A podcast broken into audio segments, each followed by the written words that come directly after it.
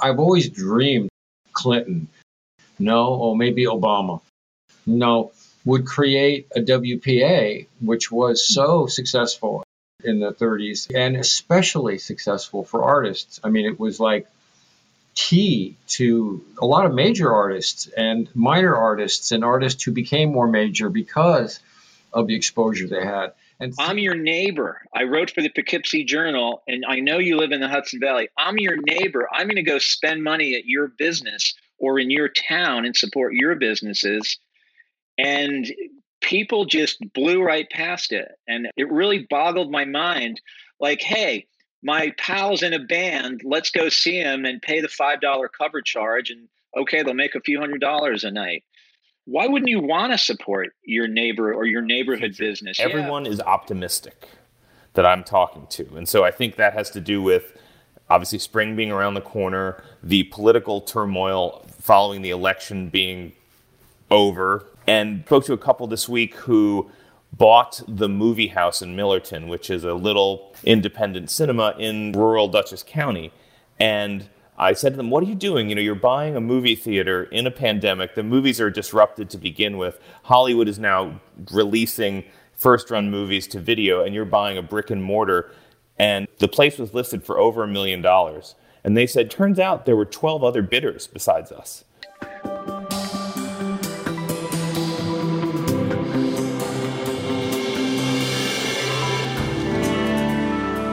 Welcome to Intrinsic, a podcast about the innate value of human beings and the motivation that drives us.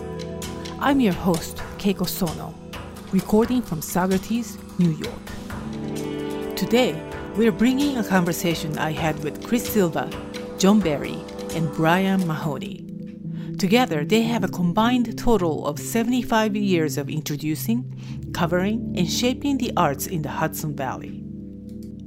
John Berry served as a music writer for the Poughkeepsie Journal since 2002 and interviewed legends like Ringo Starr, Pete Seeger, Levon Helm, and many others who passed through the Hudson Valley. John wrote extensively about the 1969 Woodstock Festival and the town of Woodstock. And his hard news background proved critical when the COVID 19 pandemic took hold in early 2020. Chris Silva is in his 27th year as the executive director at Bardavon Presents, a New York State nonprofit that operates Bardavon Theater in Poughkeepsie and UPAC in Kingston. He has overseen countless productions by the top performers from around the world, including Al Pacino and Dianne Wiest in Salome, Aretha Franklin, Bob Dylan, to name a few. Bardavon was hit hard by the pandemic, but they managed to expand their audience base by producing dozens of streaming programs. Brian Mahoney is the editorial director of Luminary Media. Since 1998, he's edited Chronogram, a cultural and lifestyle magazine in Hudson Valley. You can say Chronogram is the face of our community with a unique cover that showcases artwork of local artists every month and content that has always been ahead of time. It's hip and down to earth at the same time, just like the communities in Hudson Valley. So I am really excited to have you all here. Welcome. So the tradition on Intrinsic, when we have two or three guests who know each other, is to ask each of you to introduce another guest in your panel. So let's start with that. Brian, do you want to start? Sure, I'll start. I was trying to remember, John, do you remember when we met? Not to go too deep, but I remember playing in a band when we were both at SUNY New Paltz, and more than one of the band members was living in a house on Water Street, and you were dating a woman, I think her name was Kate, who was also a housemate. I think that was it. Right, that weird little house down by the creek when we were in school. So, okay, so John, you and I went to school together, and you were studying journalism. I was studying creative writing because journalism seemed a little too structured for me, and I wanted to write some poems. But so you went on to kind of do the classic journalism career course. You went and got a job. Did you get a job at the Journal News right out of school? I did the Legislative Gazette internship in Albany, which is a weekly newspaper covering state government under the esteemed quote unquote Dr. Alan Chartock at WAMC, was a college professor for many years. So that was my final semester in spring of 93. Before that ended, I had landed a job at a weekly newspaper in Rhinebeck called the Gazette Advertiser for $250 a week before taxes for about 60 plus hours. And I loved every minute of it.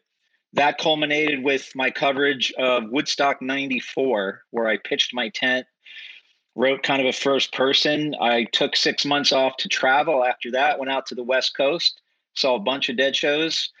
And then I started writing obituaries for 10 bucks an hour freelance in January of 94 at the Journal News, which is a Gannett daily paper in Rockland County, which is where I grew up. So if writing obituaries for 10 bucks an hour isn't strange enough, it was in my hometown. And that's kind of how I started things. Right. And so then, you know, that's, I think, when you and I reconnected when you were at the Journal News because you wrote a piece for Chronogram on it was IRA activity, right? Yeah. In Rockland, I covered extensively the case of a former IRA member who served his time in Northern Ireland came to the US, was faced with deportation and pled for political asylum, was granted it, etc. And then the piece I wrote for Chronogram was about another individual from Northern Ireland who was in a similar, not the same situation, but broadly speaking, there were similarities. So the, yeah, that's kind of how I, crossed over. Right. And then you went to work at the Journal on the cultural beat, although I believe you started like as a music columnist. Is that was that your first beat there?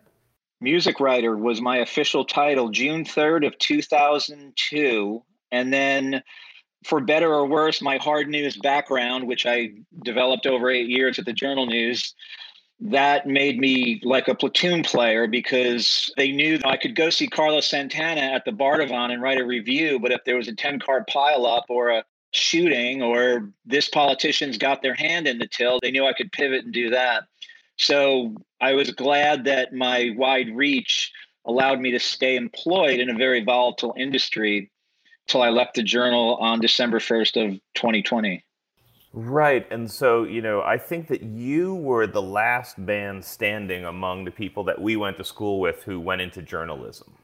I think that everybody else had gotten out to go into PR or governments. And so I was always tracking your career in that way to see where the chips were going to fall there. But when you were writing about culture at the Journal, and I was editing Chronogram here covering the same cultural beat, I was always looking at the Journal to see what we should be covering. You know, to see what you were doing because you always seemed to have closer connections to the promoters, the venue people, the artists. And so a lot of our coverage was always downstream of yours. So thank you for taking the lead on that. You're welcome, and I'm flattered. And I think my ability to move quickly that I developed covering hard news for eight years really served me well with the arts. Chris will tell you how much I love to break news. And, uh, you know, I had an editor who once said news sells newspapers, and there's really no getting around that. You know, people want to, they want the new information. So I would make that a priority to really jump on breaking news, or if I had a scoop or I think Chris will also tell you that I loved all the great shows at the Bardavon, but that 30 minutes or 45 minutes before the show out in the lobby, talking to people and networking and schmoozing and catching up, you know, I couldn't begin to tell you the number of story ideas I got from that time or at any venue that they hang out beforehand. Right. That boots on the ground reporter instinct in you. Cannot replace that at all. So, John, what do you think of Chris? Oh, that's a funny question. Here's here's the big thing I'll tell you about Chris Silva that always I think everything about this guy, the thing that left the biggest impression on me about Chris Silva is if he was talking about hosting Carlos Santana for the Bardavon Gala or Bob Dylan for a concert or welcoming a thousand kids for what maybe was their first interaction with the arts that could possibly change their lives. He was as equally excited about any of those things. His passion, from where I'm standing, was staging uh, the arts, improving people's lives with culture. And I don't know what I can say during this broadcast, but giving a you know what about his community seems to drive everything he does. You know, we all love the Bardavon and UPAC and the shows and the glitz and the lights and these big names passing through our hometowns. But I always viewed the Bardavon and UPAC as something way bigger, and that's you know an anchor. I always like to use the word anchor, civic cultural anchor of this region, not even a county or a city or a town. And Chris Silva and his team were at the forefront of that. I mean, the Bardavon. Look at UPAC. What went up behind UPAC? A huge building you're going to tell me that UPAC didn't play a role in that building being built right behind where the stage is or the renaissance going on in Poughkeepsie right now? You're telling me that people looking to move into Poughkeepsie or businesses looking to relocate there don't say, oh, wow, the Bardavon, what's that all about? So that's what I'll tell you about Chris Silva. That's fantastic. Okay, Chris. Should I talk about John? What would you like? Whatever you like. Well, I mean, John is I talk about passion. I mean, I should tell the story, John, of when, you know, Dylan has used our theater many times, and both theaters actually have four time different weeks going back years. And um, with his whole band rehearsing for tours for days at a time. But the first time we had him, he was actually writing a record. He was writing Modern Times, which came out, I don't know, when, the next year.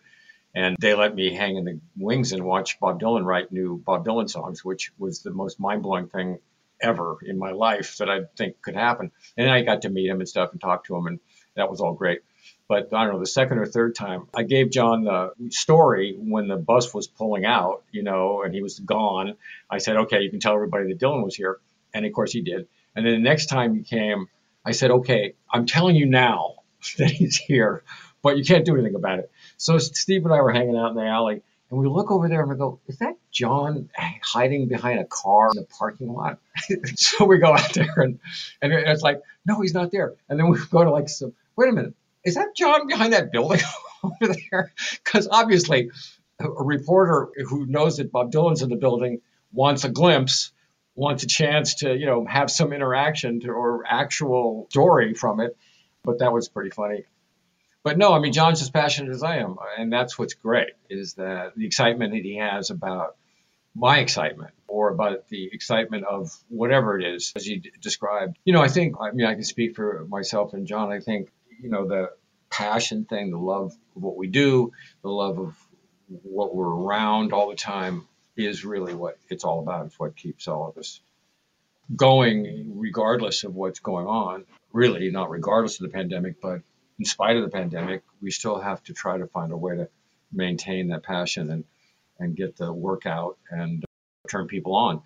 And, and there is nothing like it. The funniest thing between what we've been doing our whole lives and now having to do it all online is that you know we're reaching a million people in a week as opposed to you know maybe 100,000 in a year in person so it's a weird reality that we can put something out there and 10,000 people check it out is kind of mind boggling. But, and ironic, because that's what we've always been trying to do when we were live, is to get an audience online about, you know, to be pay attention to what we're doing. We've got their attention now, which is great. So, yeah, John is a real passionate protector of the culture in our community, and um, I appreciate it and Chronogram too, and what Brian's work has done like 20 years as well, right? They're all about support. We're all sort of supporting each other. You know, I provide material that they can utilize, but they're the ones that are letting people know what we're doing and keeping them passionate about it as well. Chris, I'm curious with the online programming now, are you seeing a real like spike in people being exposed to what you're putting online who are like not local? Is that a big thing for you? Yeah, oh yeah. It's many languages in the chat box. It's Bosnia, Arabia, Iraq, and Iran. It's every nation. It's kind of mind boggling. That's what I said. I like when we had the first thing we did was this shock uh, albums revisited series featuring Bob Dylan's Highway 61, and that now maybe it's had 10,000 people have viewed that or something. And we thought that was fabulous. And that was a broad range of people because, you know, he obviously attracts a lot of people. And then it kept growing and growing as we kept doing different shows. But by the time we got to the Nutcracker, we did a, we streamed our Nutcracker from last year. We had 750,000 people viewing the Nutcracker. And in the chat, it was the UN, you know, it was just people. And it was like, what, you people have never seen the Nutcracker before? You know, where have you been? But I think it was just, I don't know, timing. Who knows? It was free. I mean, that helps. But yeah, I mean, in the month of December, we had a million views between the Nutcracker, the Messiah, which really had a strange reaction because the title is kind of loaded. And um, we're bringing the Messiah. And then also a Christmas Carol. I mean, between the three of them, million people. And it was amazing. And you know, the last thing we did was just a couple of weeks ago was Carole King's Tapestry. 20,000 people, maybe 21,000 by now, right? Have viewed that, and it's it's the most enthusiastic audience. My God! And they look at what we're doing as such a gift really, because it is. I mean, it's free. That one had Annie Lennox on it and Carly Simon and you know a lot of artists, Carly Simon in particular, that you never see. I mean, she doesn't. She rarely performs. Annie Lennox performs, but also not that often. So it was cool. Along with a young artist who was on The Voice, who also killed. I mean, she was fantastic in her chosen cut. So, no, it's been cool. And it's like a hundred artists all told that we're showcasing. So it's kind of it feels good. These streams were all free. You streamed these performances at no charge. We've screened five albums revisited. They're called the Dylan, the Dead, the Velvet Underground, Van Morrison, and Carole King. Each one is the one album, so maybe it's a dozen songs. So it's maybe 60 songs all told, and they're all free. It's all free. We ask for donations and we get them, but we really made a conscious choice because there's so much material. If you want to see Van Morrison perform himself, you can find it on YouTube. It's not that hard. But this was kind of unique because you had all these interpretations of all these great artists' songs, and people were very they're very excited and turned on. And also, all the artists really put out. I mean, they made it as good as they could make it. And given everybody's different conditions in the pandemic, and it showed. The passion of those artists really came through, I thought. I mean, do you agree, John? I mean, you know, some of those performances are just powerful. It really took on a life of its own, far beyond the musician who was being honored and the musicians who were performing. It was just this kind of perfect storm. But I thought the whole thing just went leaps and bounds beyond this the amazing musicians who were being honored. That's what really struck me. Well, we'll definitely get more into how things are during the pandemic, and now we're coming out of the pandemic. I would love to hear uh, your take on what the future holds for the Hudson Valley and beyond.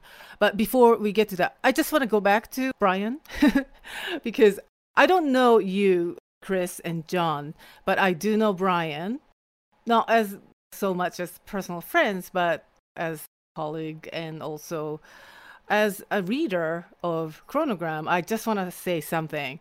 I've been here since 96 and that's pretty much around where you started as an editor at Chronogram and that alone is I think kind of an amazing feat to be an editor of a local magazine.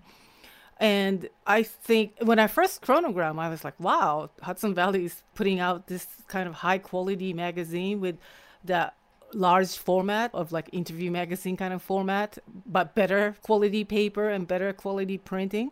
And you had a different artwork for each month. A lot of them, I think, were local artists. Almost right? exclusively, yes. Right, yeah, because a, a, lot of my friends um, made it to your cover. So there was this real feeling of uh, that Chronogram was our magazine. It belonged to us. Our friends were always in the magazine in so many different capacities. And over the years, we saw the pages getting thinner and we always thought, oh, how long is Chronogram going to last? But then it seemed like you really made a pretty amazing transition to online presence as well and it's still going on pretty strong so that's really kudos to you and your staff And personally, we didn't really get to know each other through parties or anything, but I just kind of approached you, I think, in some ways. I can't even remember.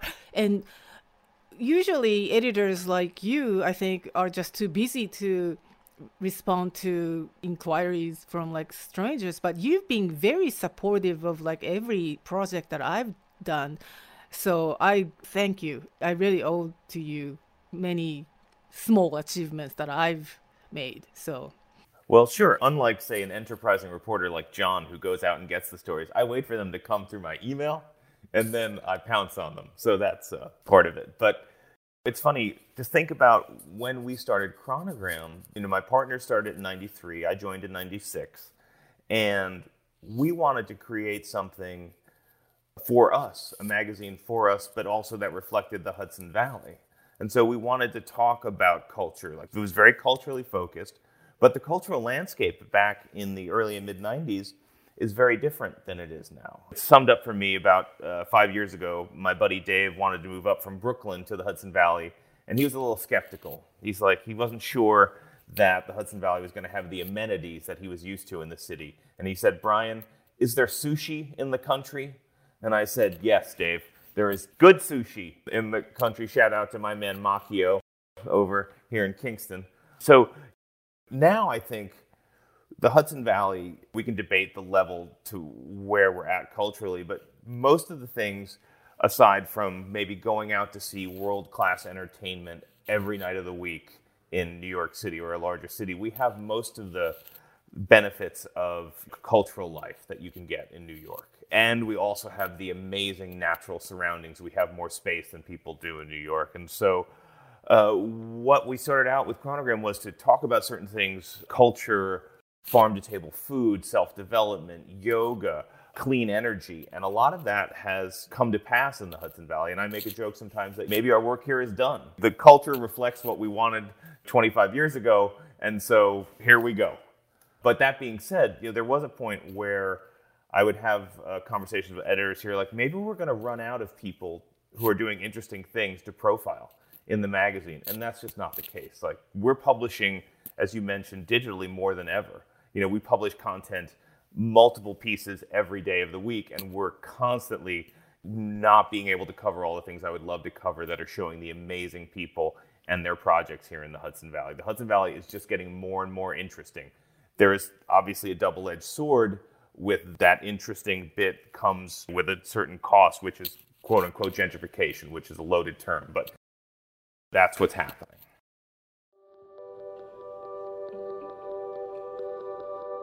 You are listening to Intrinsic Podcast, produced by Forge Collective.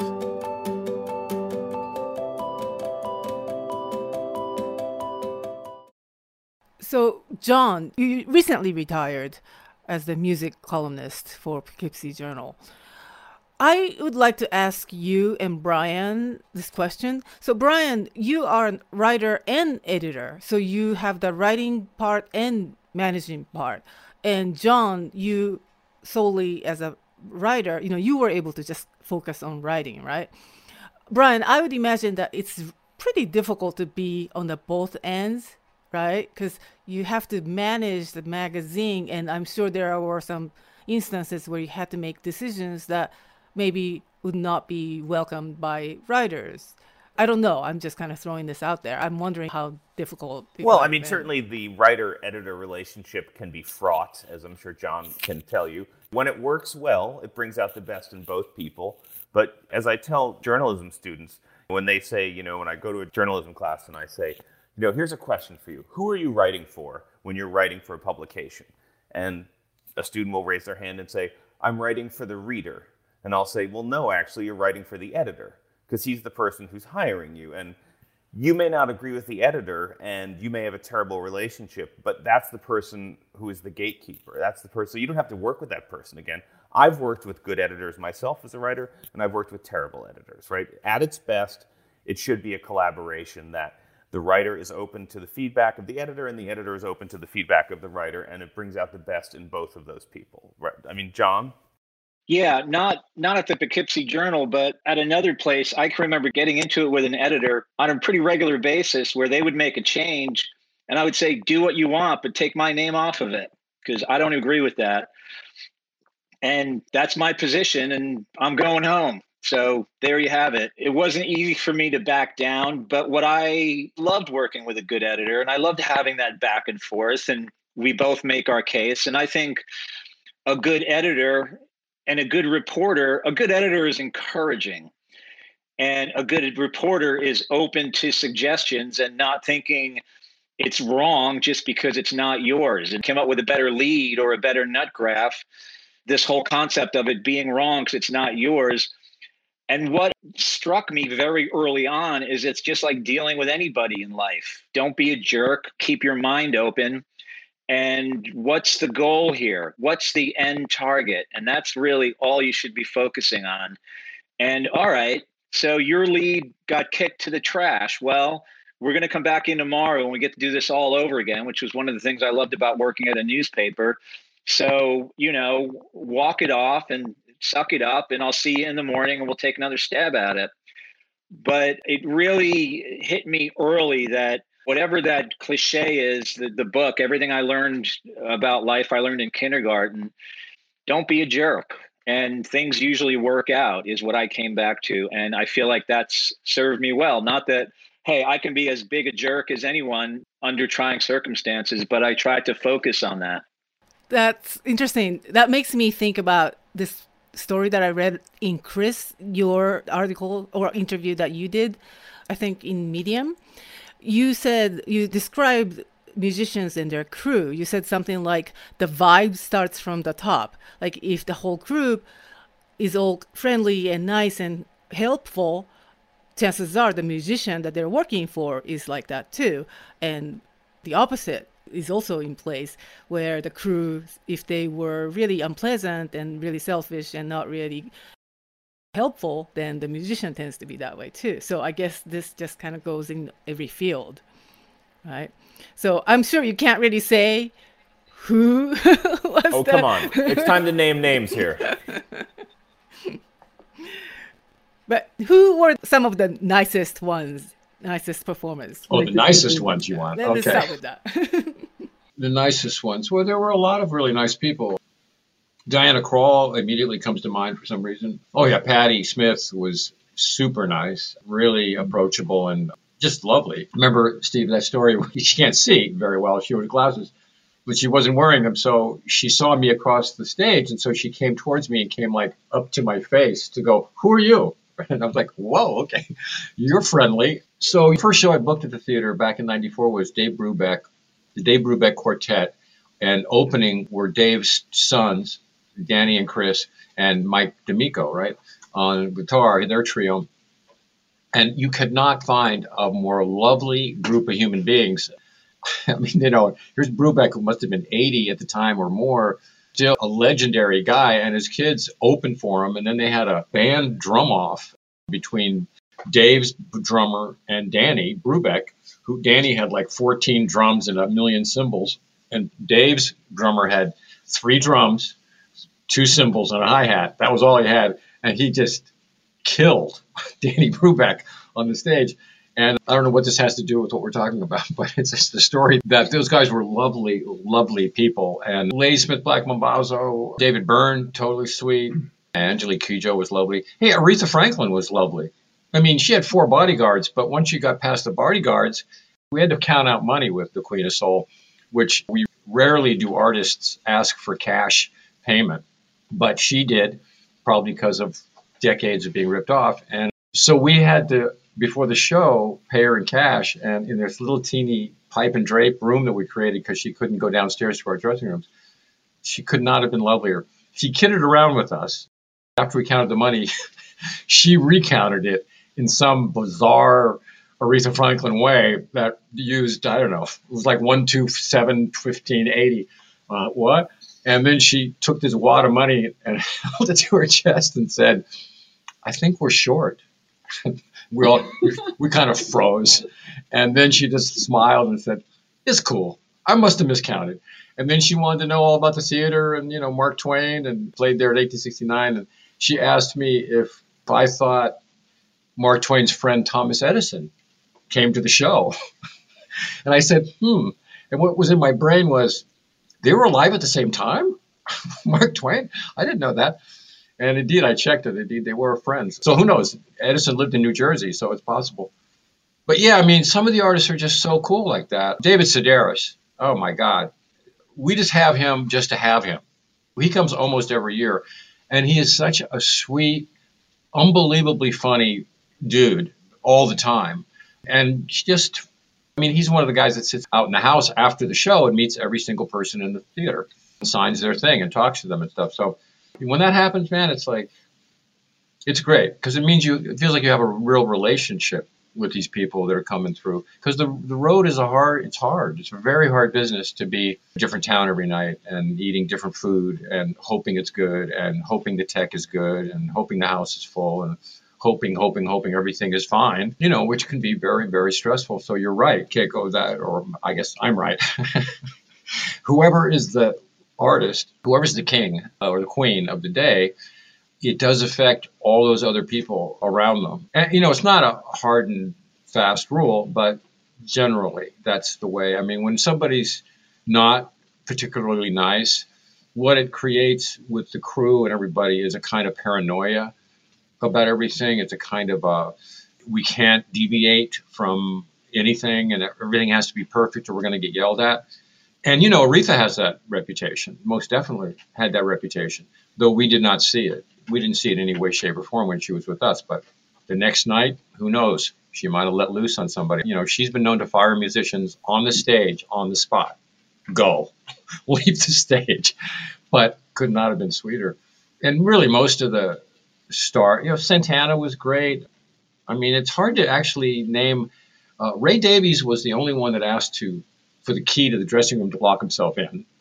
That was weird, I thought, because it was like, we're not going to barge in on you. You can do whatever you want. And generally, when they agree to do a meet and greet, which not everybody agrees to do, that is a real tip off that they actually like people. They like to meet the people that like them and they understand that there's a relationship there between the fans and their entire careers. So when they adamantly refuse, uh, that's a bit of a tip off sometimes to their personalities because it's show business. It's not you don't have to hide. The whole point is for you to be exposed to some degree. Though, on the other hand, if you don't want to meet, fine. I get it. It's hard enough to do my job and I want to go home.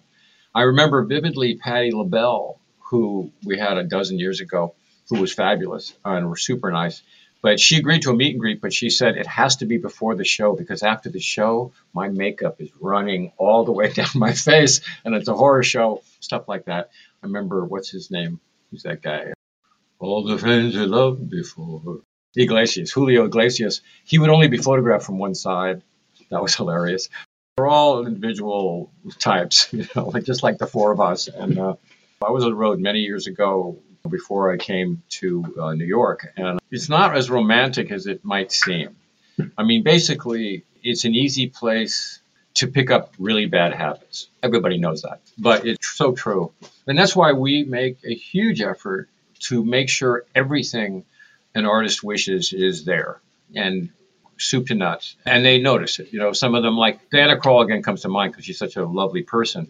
But she went around to our, like all of our food that was laid out for her and had her assistant take pictures of everything to send to the next venue to say, this is what this is called hospitality. Because like I said, you just don't know if you're just going to get some burger somewhere and nobody's paying attention to your rider because it's like, this is my meal. I have to eat this and go do my magic or afterwards or whatever. I do remember vividly Lou Reed uh, devouring a steak in the dressing room after the show. He didn't eat before the show at all. So he was really hungry. And I was hanging out back there. He was happy and fine and good, but man, was he wolfing that steak down. Is Tale of the Strange Rider a myth? Chris, do you get like weird things like I want like four bottles of old Overholt and like 20 brown M&Ms? Totally. No, that's not a myth. That's true. We tend to cross out large amounts of alcohol and we always cross out cigarettes, things that are just this is your habit. It's not our problem. Some people ask for a pair of socks. Like, what? I mean, people ask for whatever they can get away with. I mean, it's not unusual to say a case of vodka in the bus. We're like, no, we're not giving you a case of vodka for you to take home. Just they'll ask, well, why not? You know, ask for the moon. But we, oh, another Aretha story on her rider. First time we tried to get her, she had to cancel because of illness. But uh, she personally went through it, which is very unusual. I mean, it's usually a manager agent.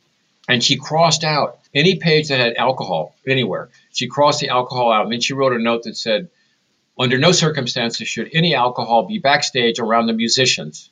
Love, Aretha. And she signed it, happy face, because she knows. But generally, yeah, alcohol is a big, obviously, a biggie. Yeah. John, I was also reading in your interview about a lot of your memories with people that you've interviewed. And you said something like Pete Seeger would just always sing one or two phrases from a couple of songs in the interview. Was that you? There was a period where I don't even know how I got Pete Seeger's home phone number. I think I actually got it at my previous paper, or maybe from Chris Silva. For some reason, Pete Seeger's home phone number was in my contacts when I showed up, or uh, not long after I got to the Poughkeepsie Journal. So, using my initiative, I had absolutely no qualms if I had anybody's phone number of calling them and, hey, let's see what happens. Maybe I get hung up on. Maybe we end up talking for two hours. So it got to the point where the first one went well.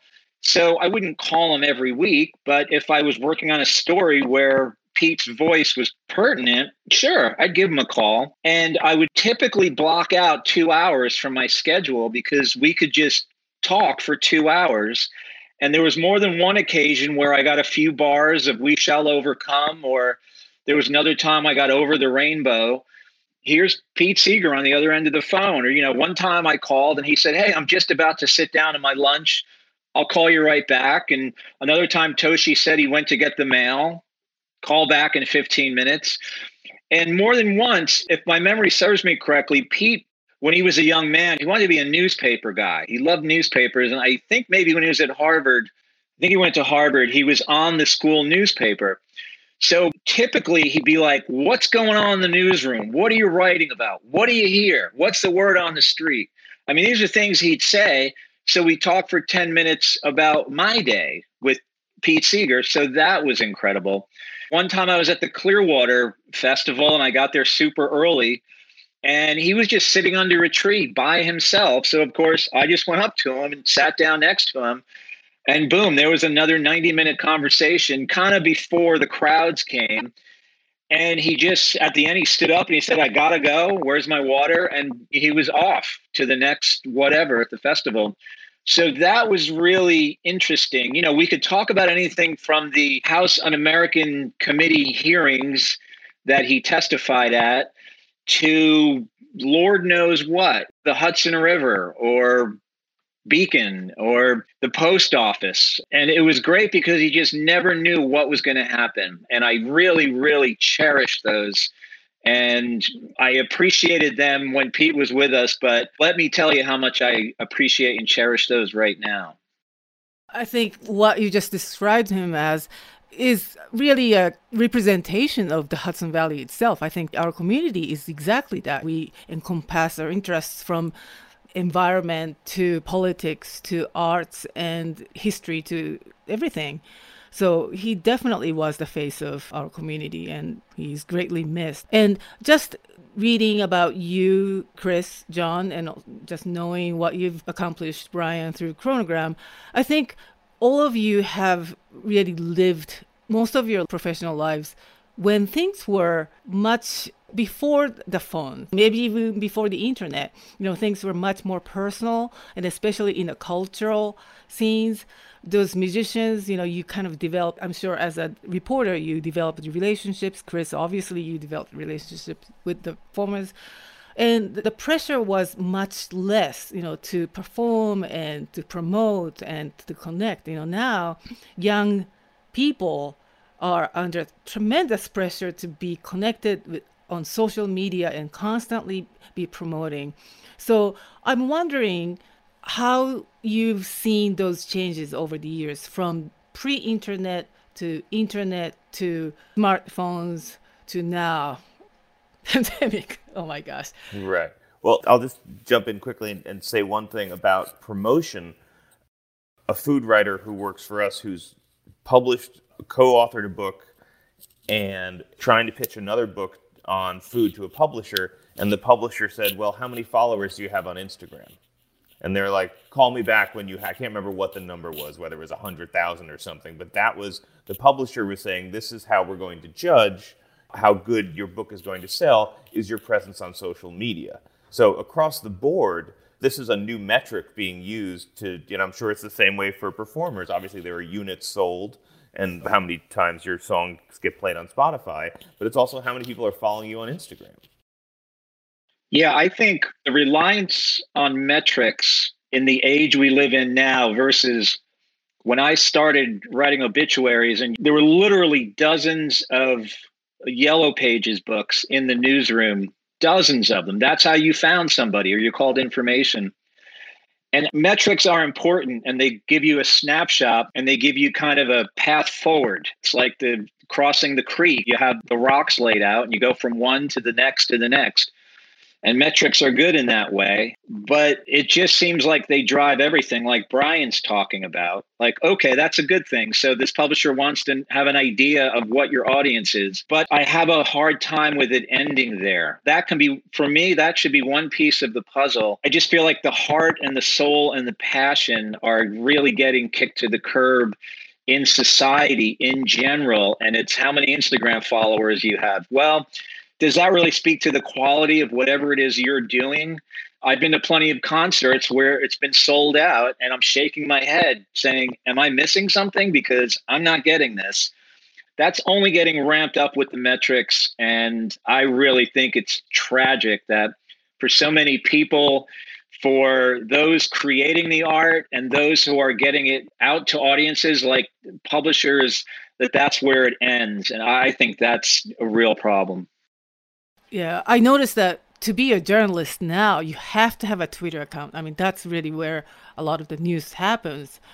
So I'm sure, John, was that were you kind of at the tail end of that sort of trend, or were you lucky enough to miss all of that? No, I kind of love my position. Brian and I are kind of we're coming at it from a similar spot, I'm sure. But going from no internet to the internet, or when I was with the Poughkeepsie Journal, you needed someone's phone number or a tour schedule or a, a, press contact, and you have it in about three and a half seconds versus doing a little digging and working the phone or heaven forbid getting out of my chair and getting out of the office and going out into the community to meet people. So i think all of that are great tools. Yeah when i was writing about a band yeah one of the first things i would do is i'd go to their social media and see what their following is. But it wouldn't end there. In fact, if they don't have any social media following, yet I found their music to be compelling beyond my wildest dreams, then that's the story. Where's this band's audience? What's going on here? Hello.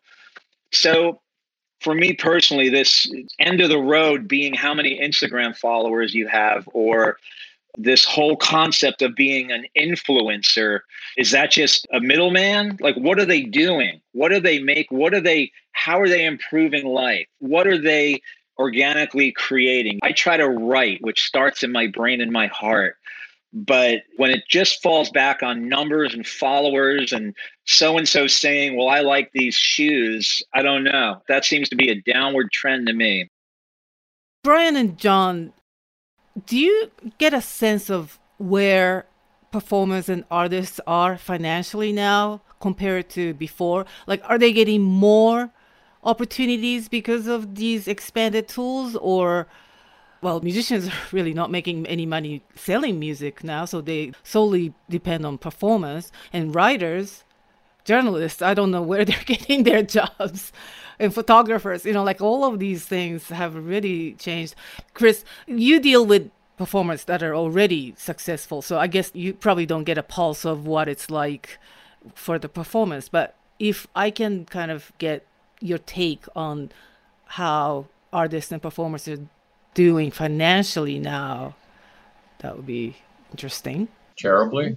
I think terribly. I mean, you know, it's everything you guys have been saying. I mean, the There is no record business. I mean, you know, I'm older, so I do remember in the 70s and 80s when our band was going to have a record come out, there'd be a line around the block at Tower Records to get that record. And so that created an audience, and that audience followed them when they toured. I was raised in San Francisco, so I got the benefit of Bill Graham from the beginning of his career to the end. And that was a gift. And he didn't know what was going to sell, but chances are, if he had it, it would sell. And he put together the wildest combinations. Miles Davis with the Grateful Dead. I mean, so, but yeah, lots has changed. I mean, but right now, just to answer your question, yeah, I, I think artists are terrible. I mean, every musician I know is struggling to pick up a few dollars performing online. That's all you can do. It's very hard for that to pay off you know, like I said, I mean, all these album revisited things that we put out, they're free. We ask people to donate. So that donation represents, on some level, what they think this experience is of value to them. And then some people say, well, getting it for free, fine, which is unfortunately the attitude about music. It's, you can get every bit of music you ever want to hear in your life for free. So, oops, the musician doesn't get a thing. So it's bad. You know, it's why not news, but all these musicians are selling their rights because why not make the money now? Because you're never going to make it in your lifetime or beyond, even because of the business is so so bad. So live performing is critical, and merchandise, live performing and merchandise sales are a big, big deal. And until that can happen again, artists are going to really be struggling. There is a certain, I think, uh, maybe generational divide in some way, and I would actually like to be pushed back against if you guys disagree with me, where we grew up paying for albums, paying for newspapers, and then at a certain point, information migrated online. And so there is an assumption, even maybe it's not even generational, but there's something changed where now we get our media for free, a lot of it. And so we launched a couple years ago the River Newsroom, which was this local journalism initiative that we wanted to start to help with the news desertification that's happening in the Hudson Valley, and we wanted it to be reader funded. And we're not anywhere near sustainability yet. And I think part of it is the perception that the news, quote unquote, is free, right? Whereas we have people who are salaried reporting this news for us. And so it's hard to get people to commit to paying for that when they are getting it for free. And then we're asking them on the back end for money. I'd like to say two things on that. One is, I think the industry can take a lot of blame for that. It's tough to give something away on Tuesday night and then ask someone to pay for it on Wednesday morning, whatever you're selling. And, you know, it's this has been debated at length everywhere that the news industry kind of missed the boat in terms of being on top of the internet. I mean, one of the greatest achievements of mankind, and they really missed the boat, which is why they're struggling so much right now. And being a content creator and working at a newspaper, one thing that I did regularly was post my stories on Facebook. So the journal would have whatever, five free stories, and then they want you to pay. So I would post something on Facebook, and people within the comments, they'd say, Hey, can someone cut and paste that and put it in the comment? because the journal, you know, the evil overlord wants me to pay for this content. So I would get on there and I would say, yeah, isn't that ridiculous? We want you to actually pay for the news. I mean, you don't pay for groceries at Hannaford, do you? Or you don't pay for gas at QuickChek. Why on earth would you pay for the news? That's ridiculous. And then I would say, you are literally putting food on my table and gas in my car by signing up for what 99 cents for three months and it just really irritated me to no end. I'm your neighbor. I wrote for the poughkeepsie journal and i know you live in the hudson valley. I'm your neighbor. I'm going to go spend money at your business or in your town and support your businesses. And people just blew right past it. And it really boggled my mind. Like hey my pal's in a band. Let's go see him and pay the $5 cover charge. And okay, they'll make a few hundred dollars a night. Why wouldn't you want to support your neighbor or your neighborhood business? Yeah, Poughkeepsie Journal is owned by Gannett, which is a big company based in McLean, Virginia. But we all live here. And we are certainly weren't in it for the money. We were in it because we loved our community and we wanted to get the straight story out there.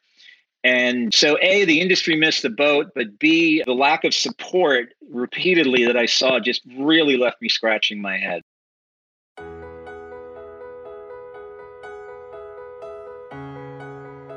You are listening to Intrinsic Podcast, produced by Forge Collective.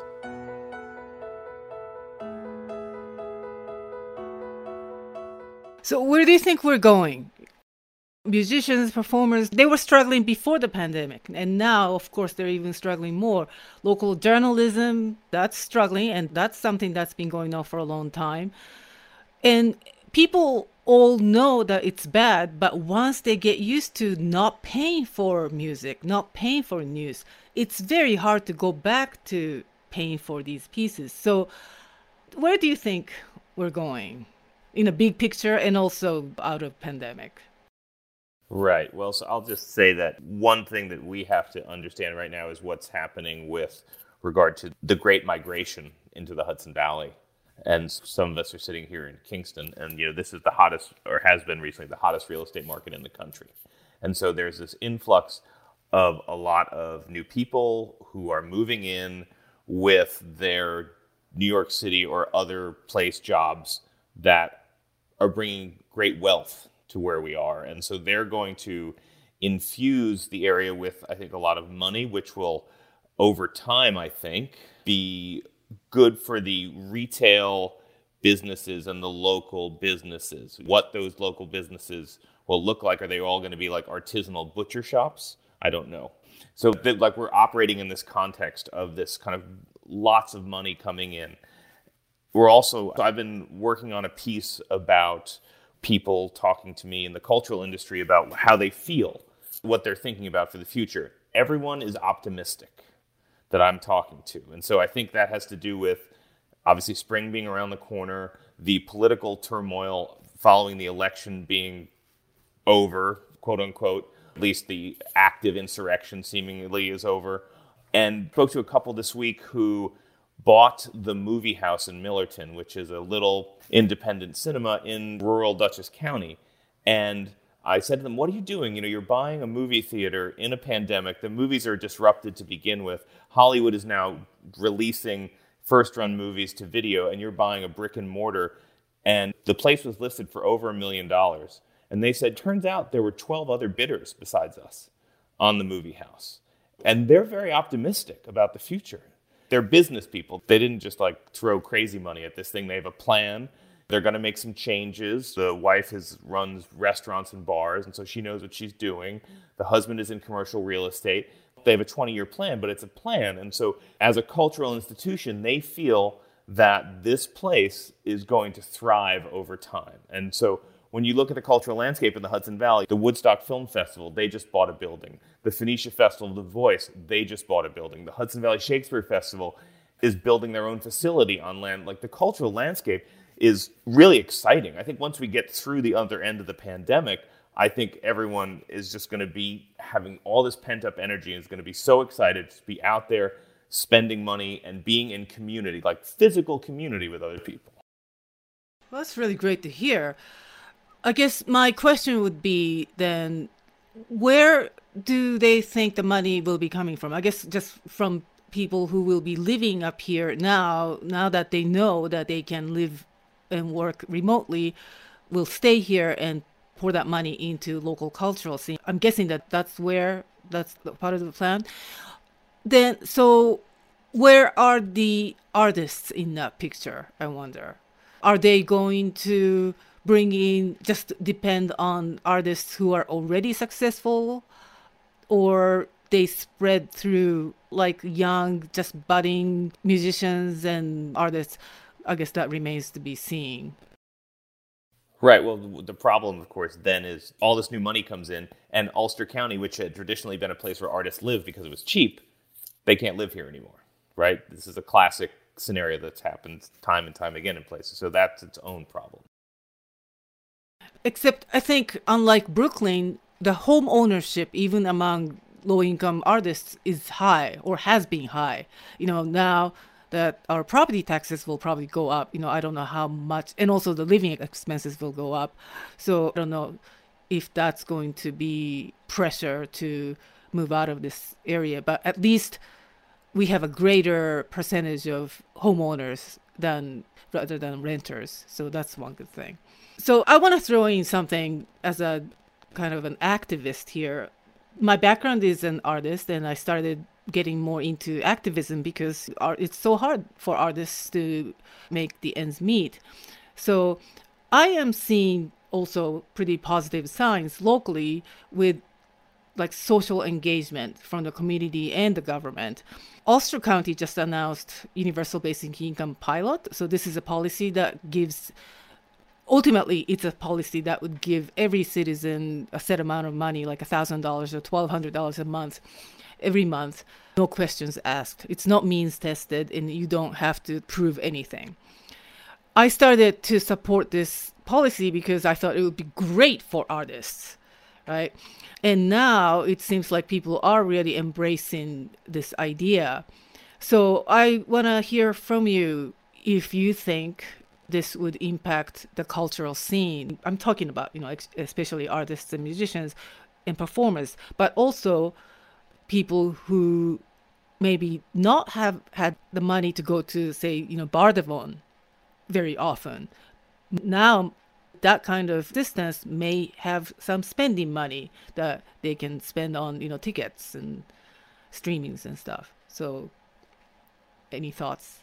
It's a great idea. I mean obviously it's been tried in cities. Like i remember just reading about stockton california i think has a policy it's not like every citizen but that's happening in ulster county in a tiny way 125 families or something what I've experienced as a lawyer of 20 people, 15 of uh, our people have been on furlough for a year. And luckily, because of federal stimulus and unemployment, and we're also paying everybody whatever one to three days, depending on what they're doing, maintain health insurance, everybody is okay during this entire period, even though we're completely closed. And I mean, we're doing programs, but with no audience. And so that's so obvious that that's the reason everybody is okay.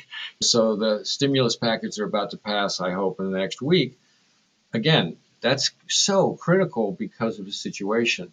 And to, I've always dreamed Clinton, no, or maybe Obama, no, would create a WPA, which was so successful in the 30s and especially successful for artists. I mean, it was like key to a lot of major artists and minor artists and artists who became more major because of the exposure they had and theater artists and you name it. I mean, Orson Welles benefited from the WPA directly in his creative growth as a 20 year old or whatever when he first started. So, I mean, it's that would be so great because, as you know, our government does not support the arts really at all. I mean, seriously, it just doesn't. There's a number next to the NEA and all the arts councils in every state. But my God, it's ridiculous compared to Europe, almost every country in Europe. And, and it, it speaks volumes to how this country devalues art and artists. And until they put their money where their mouth is, just as you're suggesting, it's going to be that way. For hmm. artists have always struggled in this country, except maybe in that golden period when everybody was struggling during the Depression. That one pocket, go to almost any old post office and see a mural that was painted by some artist during the WPA. So I wonder if we can do that on a local level, like WPA kind of program, either in Ulster County or the Hudson Valley. I mean, we certainly have the talents and money to do it, right? Well, you know, it's happening indirectly. Foundations in our community that support organizations like mine and many, many others, that's basically what they're doing, giving you money to operate and to pay your employees. But yeah, our daily struggle is to find more money. I mean, it's just the way it is with a nonprofit. So but we've been successful. And what is encouraging is that there seems to be more opportunities more foundations, more trusts being set up, more opportunities to try to find money. My daughter's a visual artist. I keep sending her links to grants and saying, this could fit you, that could fit you. And it's making that effort to, Uh, it's not easy, but it, it could pay off. And she gets a few of them and it's great. But it's up to the, right now in this country, it's up to the artists and the arts administrators to find their own resources. The government isn't just handing it out. I mean, the National Endowment, it's great, but come on, the amount of money is a joke.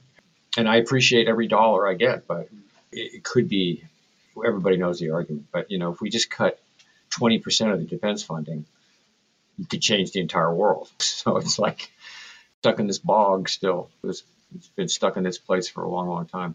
Right. And all of the other businesses that do well, maybe on the back of the cultural economy is the wrong way to say this, but arts and culture drive so much of the economy. And here in the Hudson Valley, cultural tourism is a huge part of our economy.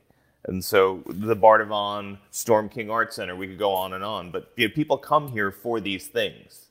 And they move here because we have nice things like these things.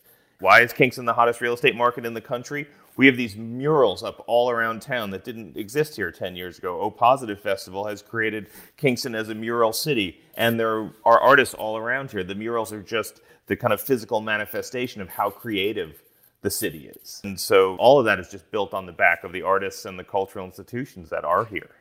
So I'm wondering if we could really create a program that is like WPA.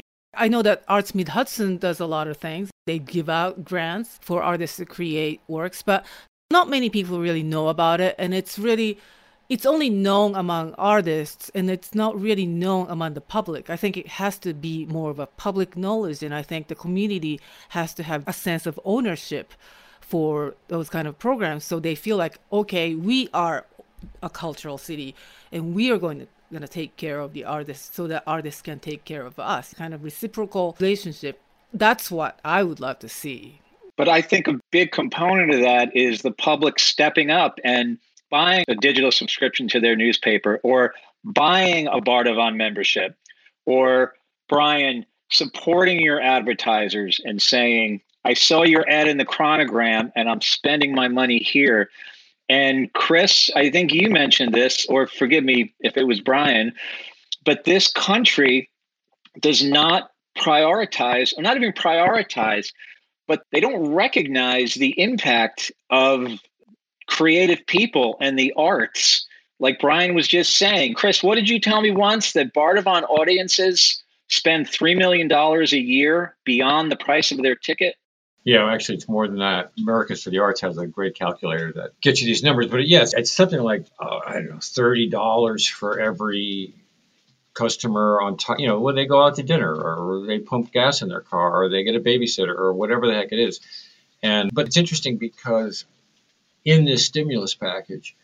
And this has never, ever happened. There's $15 billion for that was sort of stimulated by a bunch of venues, including ours throughout the country. Save Our Stages, this group called NIVA, did a great, great job lobbying, especially in New York. But Amy Klobuchar was a big part of this as well. And 15 billion and it's for venues. I mean, it includes comedy clubs, it includes museums, it includes a lot of different things, but that's nothing close to that has ever happened. But that's only because they were convinced, as John just said, that these institutions uh, have value to the economy of the communities that they serve. And that was the selling point. If it was anything other than economic benefit, I'm sure it never would have made its way into. They haven't passed it yet, but it's and that's great.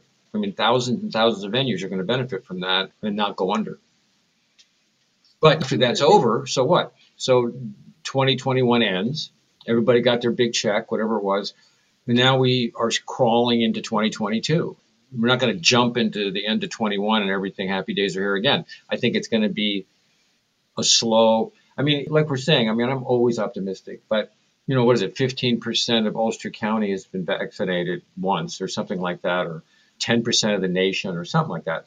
So every one of those vaccinations makes people feel better, safer, more confident that they can actually go outside or go inside, I should say, or stay inside with you know 10 people or whatever it is. So obviously, once 300 million or whatever it's going to be, most of this country is vaccinated, then we'll see that change. But that money, that's not coming back. 15 billion, that's not going to be returning in the next budget year. It's not going to be anything. Maybe the NEA will have a larger budget, but like I said, that's so minor compared to the number of artists in the country who are going to always be in need of work. I, it's funny because I had a local funder who I won't name, but who's been super generous to us for a long, long time 35 years, something. And so they gave us a lot of money and they just cut some of that money for one of the areas that they were funding in our operation. And they said, well, we started funding that part of your operation 30 years ago to stabilize you but we figure you must be stable now. And I said, no, that's not how it is. it's no, we're never stable. Nonprofits cannot be stable. Artists, it's not a stable thing. That's why you've been giving us this money for 30 years, Christ's sake. We haven't been throwing it away. So even after a major funder like that, who understands the importance of what we do, gives us a lot of money, still in their brains somewhere, maybe it's a rationale, are saying, mm, they have enough. They got enough money now. I can go do something else. And so we're all at the whim of people who've got the purse strings, all of us. And that's nothing new. That's not a news flash. But for artists, it's especially hard because of the nature of what we all do. For the parting questions, I would like to ask each of you if you had a magic wand, what would you like to see happen in your own industry? Like for you, Brian, what would you like to see in the future of Chronogram? And John, for journalism in particular, and for Chris, Bardavon and UPAC, what would you like to see? I've thought a lot about this because I'm on more on my way out than my way in. So we may have a magic wand, but we're really trying to get stabilization funds for the next five years, a lot of them, a lot of funds, so that as some of us transition out and younger people come in, they can be paid properly and that it doesn't leave the organization weakened. Because many of us have been together. I've been at the theater 26 years, and many of us have been together for 26 years. So, and others for 10, 15 years, etc. So, we're working to do that because our own organization that has to happen. And I would think probably for any organization or, or, individual, you have to try to figure out what's the next half dozen years going to be like, especially in this new world that we're all going to emerge out of at some point. What is it now? I don't know. I am hopeful. Live music, and I think people will want to gather together, will want to cheer on their favorite bands or whatever. I think that there's going to be a hunger for that for sure. And you're seeing it actually in the knucklehead states that are opening up already they're filling these venues and spread the disease. But people are pent up and really do want to get together with their friends and loved ones and have fun. I think for the newspaper industry, this is going to sound crazy, but the internet really marked the demise of the newspaper industry, short of a pact among media outlets to shut it down, shut down the online component go back to a print product and make people buy it, a physical thing that you hold in your hands and turn the pages, I don't see any salvation for at least the newspaper industry. And it'll never happen, but I've often thought if everyone just agreed to shut down the online component and we go back to you wake up in the morning and you walk out to the edge of your your front path and you pick it up and you have your coffee it's just going to keep spiraling down, in my opinion. Wow. All right. I'm going to try and follow that little bit of sunshine. it's funny, as our publications are all free, and we've survived mostly uh, through being supported by local advertising. And that base has eroded slightly over time, and we are trying to make that up with reader support. And so, looking into the future, what I would like I would like to continue to tell stories. I don't know what the platforms are going to be. We started out just doing ink and paper, right? And images and words. And now we do some video, we do some audio. We are on Instagram. We're on all the channels. Not on TikTok yet, but look for my dance compilation in the near future. So, you know, I don't know what the platforms are going to be, but I hope that Chronogram can continue to tell the evolving story of the Hudson Valley as it continues to evolve. All right. Well, thank you so much. This has been a great, inspiring conversation. And I wish all of you all the dreams come true. And for all of us artists, at least we're in a really, really great community. You know, that we can't complain about that. Thank you. Thank you. Thanks, Keiko. Thanks. John Barry has a music blog called Barry on the Beat at barryonthebeat.com. Check out the programs of Bardavon and UPAC at bardavon.org. That's B A R D A V O N dot org. You can pick up a copy of Chronogram for free at over 750 distribution locations in Greater Hudson Valley, or read it online at chronogram.com. Today's episode was produced by Jacob Rossi. Intrinsic is a production of Forge Collective, an alliance of creators for radical honesty. Many thanks to John Notar for contributing original music. If you liked what you heard, please subscribe and consider making a tax deductible donation at forgeartcollective.org. Thank you for listening and tune back in in two weeks.